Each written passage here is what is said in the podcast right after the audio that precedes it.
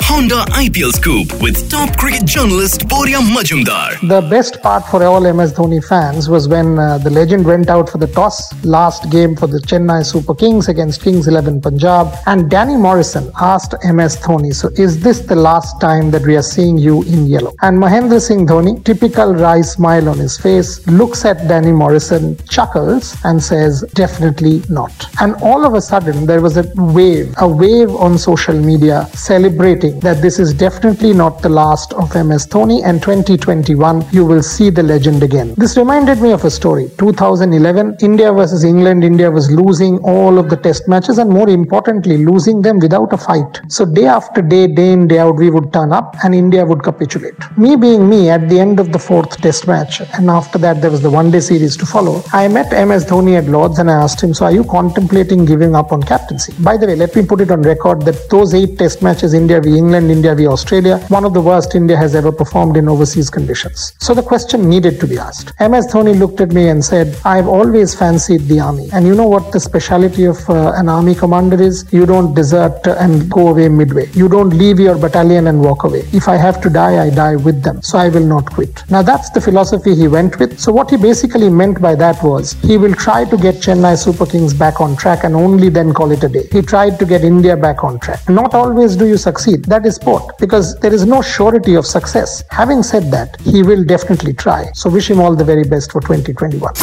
Honda I P L Scoop, brought to you by Honda, the power of dreams. Hurry to your nearest trading enterprises Honda showroom. Available on Apple, Google and Spotify. Search Cricket Radio Podcast. Radio four.